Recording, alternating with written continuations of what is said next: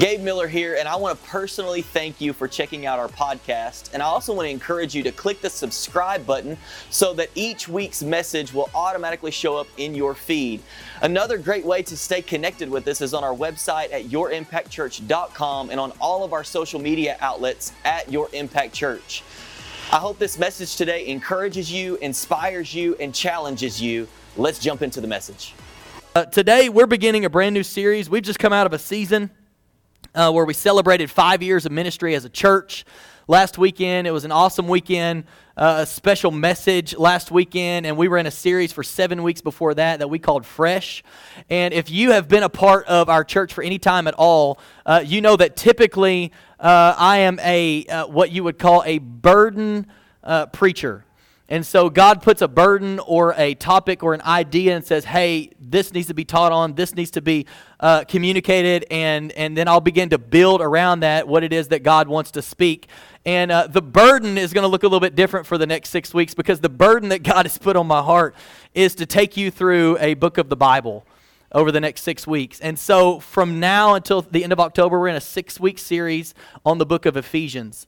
And here's, here's the, the thing that we're asking you to do as we go through this series. And we're going to go through and, and pull out some truth and how this applies to our lives and what we need to do with it. But here's what we want you to do and what I want to challenge you with as we're going through this series. Six weeks, I want you to read through the entire book of Ephesians every week for six weeks. And here's what I think that's going to do for you. Not only are we going to be talking about it on Sundays, but you're going to get the most out of it, and the Holy Spirit is going to reveal some things to you as you continue to read and understand His Word. And so we're asking you to do that, and I've got great news for you. Great news. There are six chapters. Come on, if you don't know this, there are six chapters in the book of Ephesians, okay? That's why we're in a six week series. And so this is awesome. Listen, on Monday, read chapter one. On Tuesday, read chapter 2, right? You can do that Monday through Saturday. That will you'll read through the entire book of Ephesians. Come to church on Sunday, we're going to talk about a specific chapter and then just repeat that process for the next 6 weeks and see what God will do in your heart and in your life as you get in his word and we go through this together. So, uh, it's going to look a little bit different than what you're probably used to, but man, we just felt like this was such an important thing for us to uh, incorporate, and this probably won't be the last time that we do it, honestly. Um, but we just want to kind of talk through this and what it is that God says in His Word, specifically through this book of the Bible. So, Ephesians chapter 1 is where we're going to be today.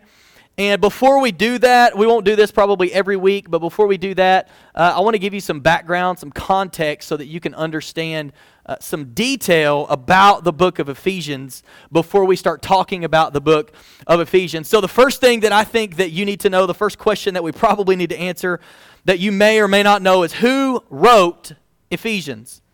Well, if you read the first few verses of this book of Ephesians, you will discover who it is from, who wrote it. And his name is Paul. And this is what it says in verses 1 and 2. He says, This letter is from Paul. There you go. Chosen by the will. Come on, you can read God's word and you can understand it, right? Verse 1. This letter is from Paul. Uh, Chosen by the will of God to be an apostle of Christ Jesus, I am writing to God's holy people in Ephesus who are faithful followers of Christ Jesus. May God our Father and the Lord Jesus Christ give you grace and peace. And so we know that Paul wrote the book of Ephesians. And, uh, and then the next question that I thought would be important for us to, to answer is why was this letter written? Why was this what we would call a book, but it's really a letter that was written to a group of believers uh, in this area in uh, and, and if you read through, so uh, if you read through the book of Acts, you'll discover how the church began and, and the first church and everything that, that God was doing as he birthed the church and was, you know, reaching new people and they're finding new believers and they're preaching the gospel everywhere that they go. And then it gets into the life of Paul and you see how Paul is converted from being a Christian killer to actually a Christian himself. And then it goes into the ministry of Paul and all of these places. And what Paul would do is he would travel on these missionary journeys and he would stop at this city and spend time there and stop at this city and spend time there. It would be like if you were going to drive to Paris and you were going to spend a year or two here and just kind of establish a work and then you were going to drive to Sulphur Springs and you were going to spend a year or two there and get in the culture and establish a work. This is what Paul was doing. And one of the places that he stopped at was a city named Ephesus. And so he stops at this city And if you read through the book of Acts, you'll find that that a lot of these places that Paul would stop at and you read what happened in the book of Acts, he later wrote a letter. And so you have First Corinthians and Second Corinthians and Ephesians and Philippians and Colossians and all of these letters that were written to groups of believers where something had been started and then maybe they've written something to ask a question or, or address something and he's writing back or he's writing to encourage them or all of these different things. And so that's what is going on in Ephesians. And so uh, we know that. Uh, according to acts 18 19 that paul he stops in ephesus and you need to know that ephesus uh, was a center for pagan worship where people were living for themselves. Come on, does that sound familiar to anybody else besides me? It was a place that Paul stops at, and this is their word. It's pagan worship. They're only living for themselves. Listen, and you're thinking here today, like, well, we live in America, and so we're not pagan. You know, we're not pagan worshipers. Um, there are some of us that worship our career. There are some of us that worship comfort. There are some of us that worship TV. There are some of us that we're like we're worshiping things that are not God. We're worshiping material things. For some of us, it's more important what we have than it is who we know. And so, this is a place that I think we can relate to.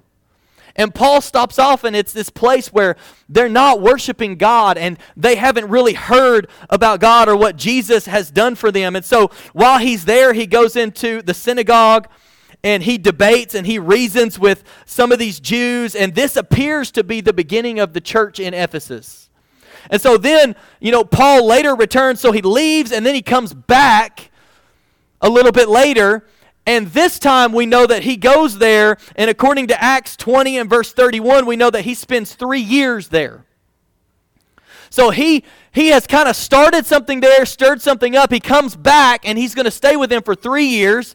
And while he's there during those three years, uh, some of the things that we see that happened, if you look at Acts chapter 19, and I just want to go through this really quickly, but uh, in the first seven verses, we see that Paul baptizes 12 believers and they're filled with the Holy Spirit. We've talked about this before in other messages. This is the instance where Paul shows up and he sees, hey, here are some believers, here are some disciples, and he goes to them and he says, hey, have you received the Holy Spirit since you believed? And their response is, We haven't even heard that there is a Holy Spirit. And Paul says, Well, you need to hear. And so they get baptized, they get filled with the Holy Spirit. We see that in verses 8 through 10, Paul is preaching and reasoning with people in the synagogue for three months, and then he's holding daily discussions for two years on what Jesus did and the gospel. And he is establishing something. And I began to think about this that every single day for two years, this is such an important thing that these people need to know and be grounded in that he is spending this much time. And I began to think to myself, how often do we give up too soon? And Paul is here trying to establish something, and for two years, they're meeting together. For two years, every day, let's get together and let's discuss some more. Let's get together and let's learn some more. Let's get together and let's go deeper in this today. And for two years, he's doing that, and many of us get frustrated after two months and we've been investing in somebody for two months, and we're like, they're not getting it. I'm moving on. and for two years, daily, they're getting together and they're talking about God's word, and He's teaching them. And we see in the next few verses that God is healing people through Paul, and that, that people are trying to cast out evil spirits. Come on, you should read your Bible. Your Bible is so good. People are trying to cast out evil spirits, and these spirits look at these people and they're like, We know Jesus and we know Paul, but who are you? Right? I mean, they're like, We're trying to. We're like, we don't really understand it. We don't really get it. We've seen Paul do some of this stuff. So we're like, can we do this? We're like, in the name of Paul. And then they're like, we know who Jesus is. We know who Paul is, but we don't know who you are. And they're like, you know, see ya. And Paul's doing all these amazing things. Like God's working through Paul in these ways. And then we see people who were practicing magic, they were converted. About the last 20 verses or so of Acts chapter 19, there's a riot, you know, that's talked about because of Paul's reputation. And so the city's like in uproar because of everything that's been going on and what Paul has been doing and trying to establish and how he's been communicating to these people and gathering them together daily. And so we see that that this is kind of what coincides with him writing this letter. He's done this work and he's began this thing and now he's writing a letter back to them after he's gone later on. And so we know that Ephesians was written. So when was Ephesians written? Uh, we know that it was somewhere around AD 60 to 62, so about 30 years after Jesus has died and he's gone back to, he's rose from the dead and he's gone back to heaven. About 30 years later, somewhere in that neighborhood, uh, Paul is writing this letter uh, to this church, to these believers. And so, uh, what is Ephesians about? And I just wanted to put this in the simplest terms, and then we're going to jump into chapter one and talk about a few things. But uh, if, if I was to tell you today, uh, in simplest terms, what Ephesians is about, here's how I think I would put it it's about who we are, what we were meant for, and how to live it out. Paul is writing to these believers and he says, Here's who you are, here's what you were meant for, and here's how you live it out. Here's what it looks like practically. And so, as we go through this series, what are we going to talk about? We're going to talk about who we are, what we were meant for, and how do we live it out. Because that's what Paul was writing through the inspiration of the Holy Spirit to these believers and to us today. Like, hey, here's who you are, here's what you were meant for, and here's how you live it out. And so the first half of Ephesians, it kind of fixes our eyes on heaven's blessings and who we are. It's really a focus on perspective. And one statement that I read, it said this about the book of Ephesians, or about the first half of it, really, that sometimes you need to climb a mountain so that you can see how small your problems really are. And the first half of Ephesians is almost like climbing a mountain. It's like getting on the top, it's like the mountain peak, and you're up here and you get a completely new perspective on your problems and your life and people around you and what's going on in the world and who you are and what you were meant for and how to live it out. It's like getting a new perspective. And then the second half of Ephesians, it shows us the responsibilities that we have in light of everything that we've just been told. So we're kind of going up on the mountain to see like God's perspective, God's point of view, like, hey, this is this is who you are, this is what you were meant for. And then in the second half of this letter, he's like, okay, in light of everything that I've just told you, now here's some response here's how you live this out here's some responsibilities here's some things that you need to, to live out in your life in light of all this. And so uh, we're gonna for the rest of our time today we're gonna be in ephesians chapter 1 and uh, and i want to focus in on just a few things that i believe are important for us to understand and really wrap our minds around um, as we look at the first chapter in ephesians. So here's the first thing. I want to talk to you about what god has done for us. What god has done for us. Because paul is writing and in the very first part of Ephesians chapter 1, he is reminding us what God has done. That, hey, this is what God has done for you. And so let's read, we're going to look at verse 3 and read through verse 8 in Ephesians 1. He says, All praise to God, the Father of our Lord Jesus Christ, who has blessed us with every spiritual blessing in heavenly realms because we are united with Christ. Even before he made the world, God loved us and chose us in Christ to be holy and without fault in his eyes. God decided in advance to adopt us into his own family by bringing us to himself through Jesus Christ. This is what he wanted to do, and it gave him great pleasure. So we praise God for the glorious grace that he has poured out on us who belong to his dear Son. He is so rich in kindness and grace that he purchased our freedom with the blood of his Son and forgave our sins. He, sh- he has showered us, his, he has showered his kindness on us along with all wisdom and understanding. And so Paul begins with praise to God because of how he has blessed us. Now, it's important that you know there are two Greek words uh, for blessed in the New Testament. And so one of them means happy or prosperous, but that's not this word. He's reminding these believers, and he says, This is the word that he uses. It's a word that means to speak well of. So he is saying, Hey, we are, I am praising God for you. God has spoken well of you there is a good thing happening here. And we would like for it to say, like, well, because when we think about blessing, don't we get it confused sometimes? And we think about blessing, and, and God has blessed us. And Paul says, hey, praise because praise be to God because of the blessings that you've received. But a lot of times we think of blessing as like material things, monetary things, and that is the case sometimes. But more times than not, we are blessed in ways that we don't even have the perspective and the mindset to see that, wow, that was a blessing. Wow, God was just doing something in my life, and that's how He was blessing me. And so, God has spoken well of us. And so, here are uh, just a few important truths regarding this topic as we're talking about what God has done for us from Ephesians chapter 1. And we're going to tie in some other scripture as we go through this and to help us kind of wrap our minds around it and understand it a little bit better. But I want to talk about just a few things along these lines of what Paul says. He says, He has blessed us with every spiritual blessing in heavenly places. He has blessed us with every spiritual blessing. Somebody say, every. With every spiritual blessing in heavenly places. When we get to Ephesians chapter 2, Paul's talking about in, in that chapter that we are seated with Christ in heavenly places. So it's almost like he takes it even a step farther. But we are we have been blessed with every spiritual blessing in heavenly places. We are seated with Christ in heavenly places, and this is an incredible truth because here's what this means. You're in two places at once.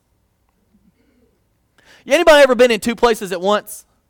The only, the only place that I know of that I've ever been to where you can be in two places at once, I believe, is in Texarkana, and I can't remember what, I think it's like State Line Road or something like that. And you can actually stand in one spot and you can be in Arkansas and Texas at the same time. And it's like, whoo, isn't this awesome? Come on, we're there. We stopped there with our kids on the way back from vacation, I think it was a year or two ago. And, and we're like, isn't this so cool? Like, we're in two places at once. Did you know if you are a believer in Jesus Christ that you're in two places at once? That you are here but you are seated there. You are physically here, but you are seated in heavenly places with Christ. And here's the reality is that God wants our position in the heavenly places to dictate our activity on the earth. So if you don't understand that you are seated with Christ in heavenly places, then you won't have the perspective that, hey, God wants that position to actually dictate what I do while I'm here. And many of us are just living our lives here as if there's no connection to there. But Paul says, hey, you have been blessed with everything. You are seated in heavenly places with Christ. You are in two places at once. You need to allow your position there to dictate how you live your life here. I can remember uh, an example of this just from our own family, and maybe you've done this as well. I can remember times when we've dropped our kids off places. Anybody have kids and you've taken your kids somewhere, you take them to school, you take them to a friend's house, you take them to a birthday party or something. And here's what we say a lot of times as our kids are getting out of the vehicle or we're taking them, we're like, hey, you need to remember you're a Miller. And because you're a Miller, you need to act like a Miller even when we're not here. Right? Anybody? Some of y'all are like, I tell my husband that every time he leaves. I go hang out with this friend. Like, you need to remember who you're married to, and everything that you do is going to reflect me, right? This is this is in essence what's happening right here and what Paul's writing. He said, You need to remember who you are. And your position that God has God has placed you in needs to dictate how you live your life. How you how you live and how you operate while you're on earth. The second thing that I think is so cool about this is that God has God loved us before the world was made. And not only did God love you before the world was made, God demonstrated. Come on, you ever read this verse? Romans, I believe, what is it? Romans chapter 5 verse 8. It says that God demonstrated or God showed or God proved, you know, depending on what, what translation you're reading. But it says that, but God showed his great love for us by sending Christ to die for us while we were still sinners. Is anybody thankful to know that you didn't have to get it together before God sent Jesus to come die for you? Like you didn't have to all fi- have it all figured out. Sometimes we have the wrong perspective, and there there are some people that won't even come to church. Like, well, I want to come to church, but I'm not going to come to church until you know I, I just got to get some things sorted out. And I'm like, no. you need to come to Jesus, and then Jesus is who helps you sort all that stuff out. If you're trying to sort all that stuff out on your own, you're going to fall right back into it. You got to get in relationship with Jesus so that he can help you sort all of that stuff out. The next thing is that God chose us before the world was made. And, and that spiritual blessings, these spiritual blessings that we've been blessed with, they're accessible to us because God has chosen us. That's how you have access to this. It's because God said, I want them, I choose them. They need to put their faith in Jesus. And when they do, I'm going to give them access to all of these things. They're going to be blessed with every spiritual blessing in heavenly places. We also see, you know, Paul's telling us, he says, God has adopted us into his family. Come on, you've been adopted as a son or a daughter of God. God has poured out his grace on us. And we know Paul would later tell us, you know, in another letter, he would tell us uh, about God's grace being all that we need, right? In 2 Corinthians chapter 12, verses 8 and 9, Paul's experiencing something, and it doesn't tell us what it is, but there's something that Paul doesn't like, and he wants God to take it away. And he says, Three different times I begged the Lord to take it away, and each time here was the Lord's response my grace is all you need. My power works best in weakness, so now I'm glad to boast about my weaknesses so that the power of Christ can work through me. Listen, Paul says that God has poured out his grace on you, and his grace is all you need. For everything you face, it's all you need. Well, but you don't understand, like, it has been a hard, hard week. Yep, God's grace is all you need. It has been so difficult, I don't even know if we're going to make it. Yep, God's grace is all you need. Well, I just want him to get me out of this situation. I just want him to like transplant me from here to here so that I don't have to walk through it. Yep, and God's grace is all you need. He has poured out his grace on us. We see that God purchased our freedom with the blood of Jesus. And 1 Corinthians 6 reminds us in verses 19 and 20, it says, Don't you realize that your body is the temple of the Holy Spirit who lives in you and was given to you by God? You do not belong to yourself, for God bought you with a high price. So you must honor God with your body. You don't belong to you.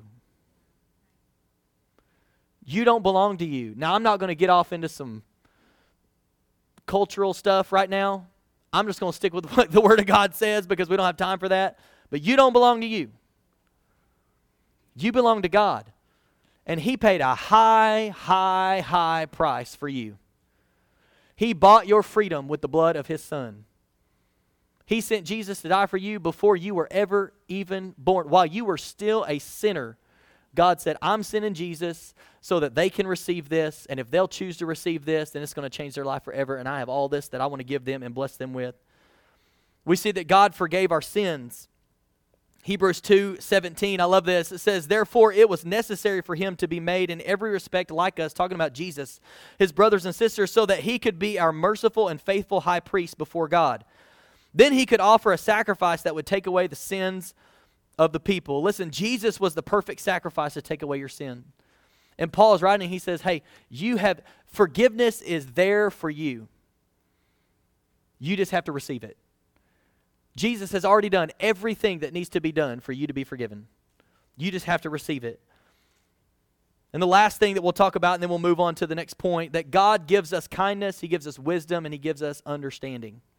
And it's amazing to me that Paul starts off this letter in this way. He says, Hey, I'm the one writing this, and here's what you need to know here's what God has done for you. Before we move on to anything else, he's like, here's what you need to know. This is what God has done for you. This is what God has given you through what he did by sending Jesus to die for you. And then here's the second thing that I want to focus on for just a few minutes is that we have been sealed. We have been sealed. God has put his seal on you as a believer. If you're a believer, if you're a follower of Jesus, you've received Christ, you have been sealed. And I want to start in verse 9 and we'll read through verse 14 for this point, it says that God has now revealed to us his mysterious will regarding Christ, which is to fulfill his own good plan.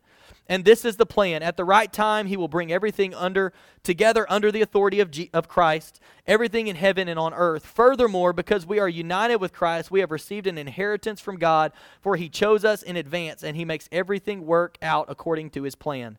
God's purpose was that we Jews, who were the first to trust in Christ, would bring praise and glory to God. And now you Gentiles have also heard the truth, the good news that God saves you. And when you believed in Christ, look at it, He identified you as His own. Some translations say He stamped you with the seal by giving you the Holy Spirit, whom He promised long ago. The Spirit is God's guarantee. Somebody say guarantee that he will give us the inheritance he promised and that he has purchased us to be his own people. He did this so we would praise and glorify him. In Bible times, and really even in today's time, the seal is a big deal. And so in Bible times, it marked a finished transaction or it showed ownership or it showed it ensured security. And Paul says, God has given you, when you placed your faith in Jesus, He gave you the Holy Spirit as a seal. He stamped you. This one's mine. He put His stamp on you and said, Now they belong to me. Now this is my son. Now this is my daughter. He has given you the Holy Spirit as the guarantee. He has stamped you. And I was thinking about just recently in our own lives, we've been doing some paperwork for uh, for, for all of our kids, but especially our youngest. And uh, it's that kind of paperwork that, you know, she's about to be four, our youngest is about to be four, and it's like, this is taking four years. Why is this taking four years, right? And it's like you send one thing in, you get another thing back that you need something else. And so we had sent some stuff in, and, and we got a packet back in the mail, you know, a couple months later. And this is what they were asking for. They said, hey, here's what we need. You know, you're almost done, but here's what we need. We need the, the original birth certificate for this child, the one that has the official state seal. Now, why would they want the one that has the official state seal? Because it is the one that proves that this child is who this child is and that they belong, listen to me, to the two people that are listed on this birth certificate. It's been sealed. Think about, think about your marriage, right? Just because you have a ceremony does not mean that you're married. You have to have a, there is a document, it's called a marriage license or a marriage certificate, and it has to be stamped and sealed and filed for it to be official, for it to be recognized as the real thing. God has sealed you to say, this is the real thing. They have placed their faith in Jesus. They have believed what He has done for them. They have confessed Him as Lord and Savior of their life. This one's mine. You've been sealed with the Holy Spirit. He said, Here is the Holy Spirit. I am sealing you with the Holy Spirit. Amen. Amen. Come on, isn't that good news? The seal on us as believers, it is the Holy Spirit. And I like this the Spirit is the deposit or the down payment guaranteeing your inheritance to come. He said, It's guaranteed. What I have planned for you, I've stamped you, and it's guaranteed. We've been sealed. Here's the next thing that I want us to, to notice today is that uh, just this phrase, opening our eyes. And we can even say opening, some translations of what we're about to read say, the eyes of our heart. So, not necessarily your physical eyes, but the eyes of your heart. That God wants our eyes to be open. So, verses 15 through 21, it says this Ever since the, I first heard of your strong faith in the Lord Jesus and your love for God's people everywhere, I have not stopped thanking God for you. I pray for you constantly. And then here's what he prays He says, I am praying for you all the time. And here's what I'm praying. I'm asking God, the glorious Father of our Lord Jesus Christ, to give you spiritual wisdom and insight so that you might grow in your knowledge of God. I pray that your hearts will be flooded with light, or some translations say that the eyes of your heart would be opened. I pray that the eyes of your heart would be opened so that you can see some things, so that you can understand the confident hope He has given to those He called his holy people who are his, his rich and glorious inheritance. I also pray that you will understand the incredible greatness of God's power for us who believe in him. This is the same mighty power that raised Christ from the dead and seated him in the place of honor at God's right hand in the heavenly realms. Now he is far above any ruler or authority or power or leader or anything else, not only in this world, but also in the world to come. Paul says, Hey, you're a believer? i I'm praying for you all the time, and here's what I want for you. Three things specifically that he says, I'm praying that you would understand and you would be able to see, that the eyes of your heart would be able to see these three things. The first one is the hope to which he has called you. And I want to read, we're going to look at verses 18 and 19 just a little bit more in depth. But I want to read uh, this from the Amplified Bible because it gives us uh, some additional uh, words and parentheses and things that define the words that were used. And so it gives us a little bit better understanding of this. He says, And I pray that the eyes of your heart, the very center and core of your being, may be enlightened or flooded with light by the Holy Spirit, so that you will know and cherish the hope which is the divine guarantee, the confident expectation to which He has called you. He says, I want the eyes of your heart to be open so that you are not living in discouragement and that you don't understand the hope that you have. I want you to have confident expectation that there is a hope. You have been called to hope, not called to discouragement, not called to looking around and feeling hopeless. He says, I want you to understand when you have put your faith in Jesus and you are a believer and you have been sealed, here's what I'm praying for you. I am praying that the eyes of your heart will be open so that you can see these things. You can see this hope to which He has called you. The second thing is the riches of His glorious inheritance. In verse 18, the second half, it says it in that way the riches of His glorious inheritance in the saints, which is God's people. He says, I want you to be able to see what God has done for you and what God has for you, and that you are, not, not only are you going to receive an inheritance, but you are an inheritance. That God has brought you to Himself, that He has chosen you, you have placed your faith in Jesus, and because of that, now you are His people. You are His people. God wants the eyes of our heart to be open so that we can see how much He loves us and what He has planned for us. And I want to bring the worship team back. And the last thing that Paul is praying for, he says, I pray that the eyes of your heart be open. And he talks about his great power for us who believe. Look at verse 19 again. And so that you will begin to know what the immeasurable and unlimited and surpassing greatness of his active spiritual power is in us who believe. It is in us. God wants the eyes of our heart to be open so that we can see this surpassing power that God has put in you. In you. The same power that raised Jesus from the dead. Listen, you have got to get this. The same power that raised Jesus from the dead is in you. You are not helpless. You have the same power that raised Jesus from the dead on the inside of you. But too many of us are not activating it. We are not acting like we have the same power that raised Christ from the dead living in us.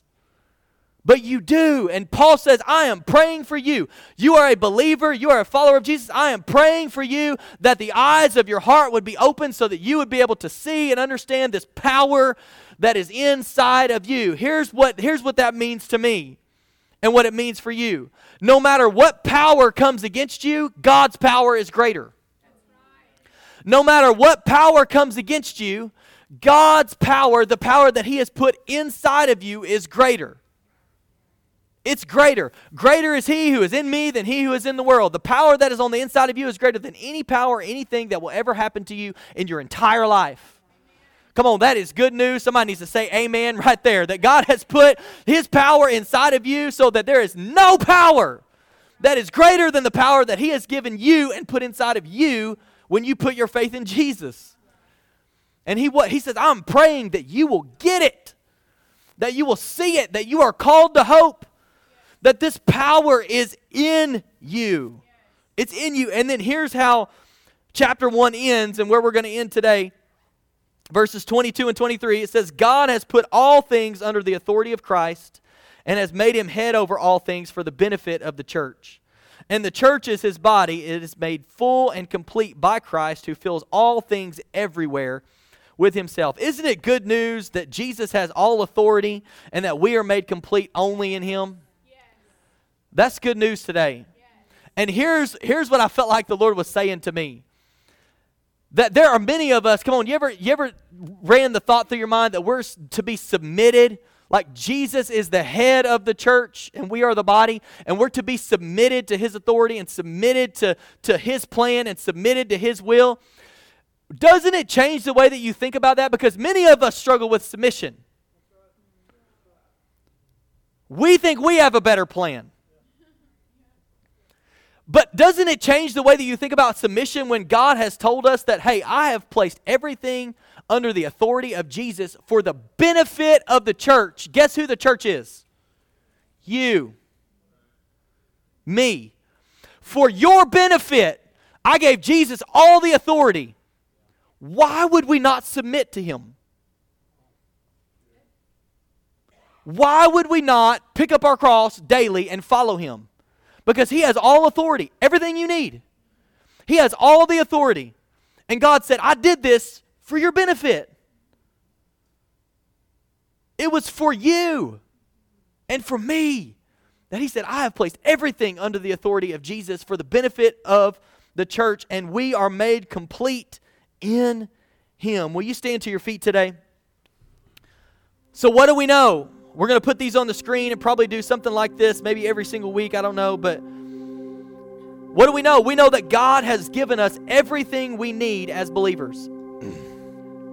We know that God has sealed us with the Holy Spirit to show we are His as believers. We, we know that God wants our eyes to be open so that we can see who we are and what we have in Him. And we know that God wants us to know that Jesus has all authority and we are made complete only in Him. And man, when we say we're submitting to following Jesus, we're saying, I'm submitting to the one who has all authority for my benefit. And I'm going to follow him. I'm not going this way, I'm going that way. I'm going to follow after Jesus in everything that I do. And here's something, and I want to end in this way, and then we're going to pray and sing this song. And here's something that I think is maybe, maybe the most important thing that you need to know today or that you need to understand as we begin this series and we start going through the book of Ephesians together. Is that Ephesians was written to believers. So, so here's the news if you want in on what God has said, you have to believe. You, ha- you have to believe. This was written to the believers in this area. And it was written to us today, those who would believe. God says, when you believe, this is what I've done for you. When you believe, this is what you can have. When you believe, this is what you can begin to understand. When you believe, this is what you get access to. But it only comes, listen, you can't earn it. You can't do anything to get it other than believe. Believe. And so, what I want to do, if our prayer team will come down today, we're going to have an opportunity, as we do every single week, to pray at the end of the service as we sing this final worship song. But here's, I, I have two invitations today. I got two cards I'm handing you today. The first one is is what we do every single week that that you have an opportunity during this song if you need prayer for anything in your life. Anything in your life. We want to agree with you. We want to pray with you. We want to stand with you. We we want to pray for you. And so if you need prayer, you got a financial need, you got a marriage need, you have a, a, a, need with a child or something going on at work or whatever it is, and you just say, you know what, I need somebody to pray with me today. I need somebody to encourage me today. I need somebody to believe with me today. Then when the worship team begins to sing this song, you just slip right out. Come on, don't let pride. We're not a. We don't need to be a prideful church. Don't let pride keep you at your seat. No, everybody needs prayer at different times. So if you need prayer, you just slip out of your seat, you come down, you just let somebody pray with you and encourage you and believe with you and stand with you in what it is that you're needing for, for God to do in your life. But here's the second thing. If you're here today and you've never you've never surrendered your life to Jesus, you've never accepted him as Lord and Savior of your life, you've never confessed him as Lord and Savior of your life and believed on him, then I believe today's your day. But we're going to do it a little bit differently than what we've done in the past. Because if that's you, when the worship team begins to sing, I want you to just simply slip out of your seat and I want you to come down and find somebody down here at the front. And you're just going to tell you just tell them today's my day. I want I want everything that we're about to talk about and everything that God has given us, everything that God has done, everything God has provided, eh, like I want to be sealed. I want to know that I know. I, I want to surrender my life to Jesus. I've been living for myself. And today I repent and I'm no longer going to live for me. I want to live for Him.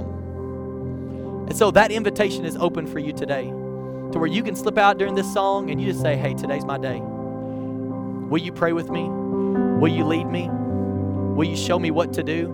And we want to do that. We want to do that. So, Lord, today we thank you for your word. God, we thank you for the opportunity to better understand and and uh, be able to communicate what it is that you're saying to your people. Lord, I pray for those who have any need today, Lord, that you would draw them for prayer today, and for those specifically who have never surrendered their life to Jesus. But today they know that they know this is this is their time. This is their opportunity. They they just they feel you drawing them right now.